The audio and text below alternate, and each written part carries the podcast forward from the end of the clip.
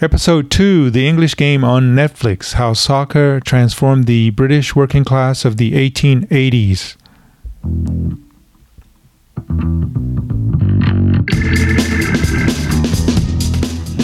Hello, everybody, and welcome back to the Pedro's List podcast, where I talk all things education, sometimes a bit about history, and other times a bit about sports and coaching. Today, I want to get into the historical significance of the English game, the Netflix multi series production that is co produced by Julian Fellowes, the writer and producer of the incomparable Downton Abbey. I divide today's show into two segments. First, I'll talk about the English game series and what it all means. And then, two, I want to get into the big revolution related to soccer in the 1870s and its repercussions to society. Okay, we are back. Segment one of today's show, the English game series. What was it really all about? Look, I remember thinking while watching the English game that whoever wrote this series looked to portray the 1880s Victorian era, but with a 2020 nuanced point of view.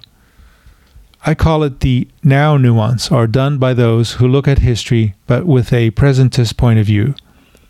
And it's the same kind of writing used in Downton Abbey, where we get sucked into the drama of both societies, rich and poor, but we do it in a today kind of neutral way, not taking sides for or against anyone. And I think it's it's written this way, um, and it's to understand that both classes have a stake or a role to play in the culture. And I think ultimately it's because of Julian Fellowes' influence, no doubt. Chris Porter, a critic um, writing in the web journal called The Conversation, says it best about Julian Fellowes. Quote, that he, Fellowes, is known for focusing his attention on the stories of the privileged elite and the working class, and instead of employing villain plot devices, Fellowes creates a world where there's a degree of mutual empathy and political ambivalence between the two groups. End of quote.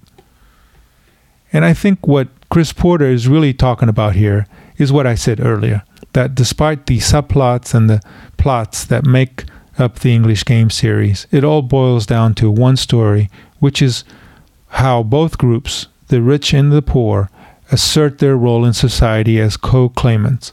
For the working class, I see soccer as the way to do it. We mustn't forget that the working class made up over 70% of the population in the late Victorian era, but had no power, politically speaking, or in the socio-economic world. And the privileged elite had also a bunch of time off for sports and leisure, while the working class in Great Britain did not. So here, too, the leisure world belonged to the rich and elite. The elite had free time to go fishing, hunting, riding bikes, swimming, and much more. Soccer, too, was a sport for the upper class, even if the style played was of a rough and tumble type of soccer, as it's been called.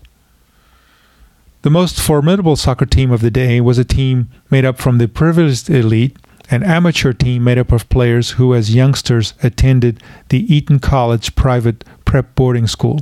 This team was called the Old Etonians. Now, a side note in England, private secondary schools are called public schools, and which Eton and others like Charterhouse, the Harrow School, and the Rugby School make up the list. But then things changed for the working class. First, Saturdays became half working day, which meant that sports and leisure could now be enjoyed by the working class, and soccer became an easy pastime to enjoy, given that it was free and you did not need to belong to a private club to be able to play the sport. And then British industry, like the cotton mills of northern England, began to support soccer teams made up of workers from these mills to play in leagues all around England, which brought out the fans in the thousands.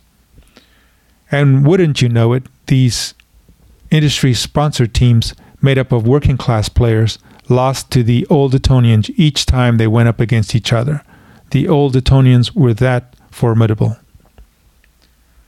But things changed again. First, one working class team, the Darwen Mill Towns team, decided to import players from Scotland who were known to be ball, ball players or ball or better ball players and also began to pay them. Spoiler alert, the Darwen team began to beat the Old Etonians, and this is what the Netflix series drama gets into. Now, for me, I was drawn to something else in the series, and it comes from a very small scene, and I'm talking about something brand new that was invented in 1887, which revolutionized soccer, and this was that a new game playing strategy that Darwen employed, um, and this is how they beat the Old Etonians. Okay, I want to get into this into the next segment, so stick around.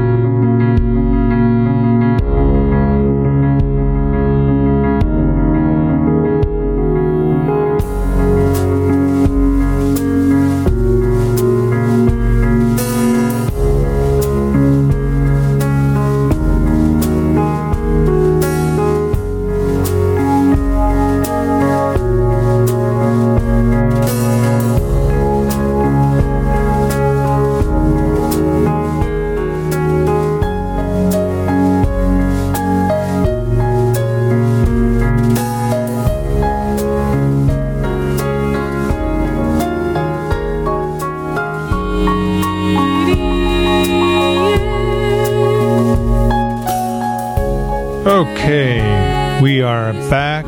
Final segment of today's um, episode two. So, what's the big deal about soccer strategy? I mean, after all, the Netflix series mentions this strategy in passing in a small scene and then builds no elaborate p- plot points around it. So, what's the big deal? The new strategy I'm talking about is the 235 player alignment formation, sometimes called the pyramid and invented in the 1870s. Now, I'm not so sure that it was the Darwen team that actually invented this strategy, historically speaking, but at any rate, in the Netflix series, they are the ones that start using this strategy.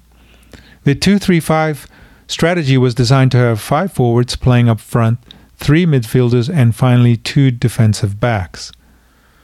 The old Etonians used the 118 strategy, which meant there was one defender, one midfielder, and then eight forwards. The old Etonian style was how they played soccer as youngsters in Eton in the mid 1860s, and which was all about dribbling the ball, moving the ball forward in a pack of eight forwards towards the goal. It was almost like a block or a scrum of eight players pushing forward and getting everybody else out of the way. The old Etonians were also known to be hard tacklers, and they didn't mind being very physical, going at your shins, and which made them that much more powerful. And this is what the previous Darwen team and the other working class teams were up against, and they lost constantly, and it's because they also played the 118 strategy themselves. Now, since Darwen team had already imported the Scottish players who liked to spread the field and pass the ball more, the 235 strategy became a seeming natural evolution and the reason for them to get out of playing the 118 strategy. And this was that the 235 strategy was more balanced and the players could get out of trouble by passing the ball around. And wouldn't you know it, the 235 strategy was what made the Darwen team actually score as many goals as the old Etonians and it became the soccer strategy being used all the way to the 1930s.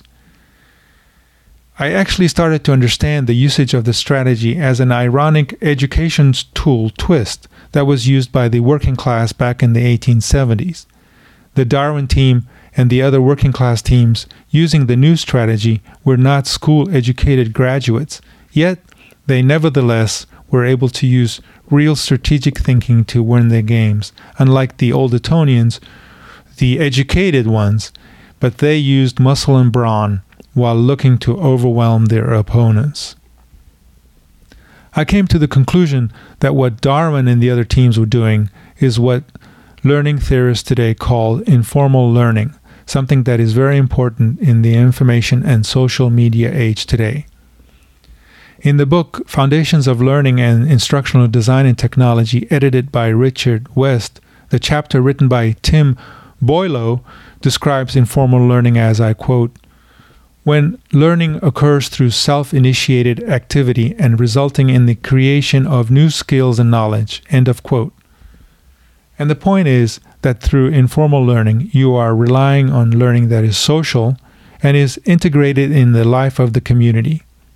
Formal learning, on the other hand, is the kind of learning that takes place in a school or class setting and that comes from a lecture.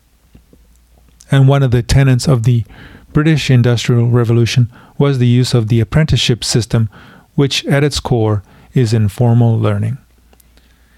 Jane Humphries, in her 2006 article, English Apprenticeship A Neglected Factor in the First Industrial Revolution, reviews several facets of the apprenticeship system and reminds us that those workers being trained had once come from the agricultural world a generation before, and through the use of the apprenticeship methodology, were able to learn faster and at lower costs and at becoming and ended up becoming essential to the industrial revolution. The point I'm making is that the industrial workers understood their economic power and which I think gave them lots of confidence through these informal learning apprenticeship teaching models which they then took to the playing field. I remember reading the brilliant work of E.P. Thompson, The Making of the English working class, and I was struck by his idea of the working class consciousness. And then while watching the English, uh, while watching the Netflix series, I thought about what I called confidence.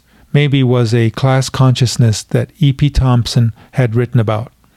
I started to think about how these workers had come to soccer fi- come to the soccer field already possessing confidence, and I began to see soccer as a cultural factor where the working class asserted their power. It was not just the players or the teams, it was the fans who came out in droves to watch their teams. In the 2016 article in Culture Wars by Martin Cook, he argues that the Industrial Revolution shaped England, and England's sports and soccer are at the core of identity and place. The masses were brought together by industry, and it's industry that looms large in English soccer's, soccer's formative years. Okay, so this is my take on the English game on Netflix and the history of soccer. I'd say the series is a fantastic resource for teachers who cover the British Victorian era, but it's also a great entertaining series. That's it another episode of Pedro's List. So until next time.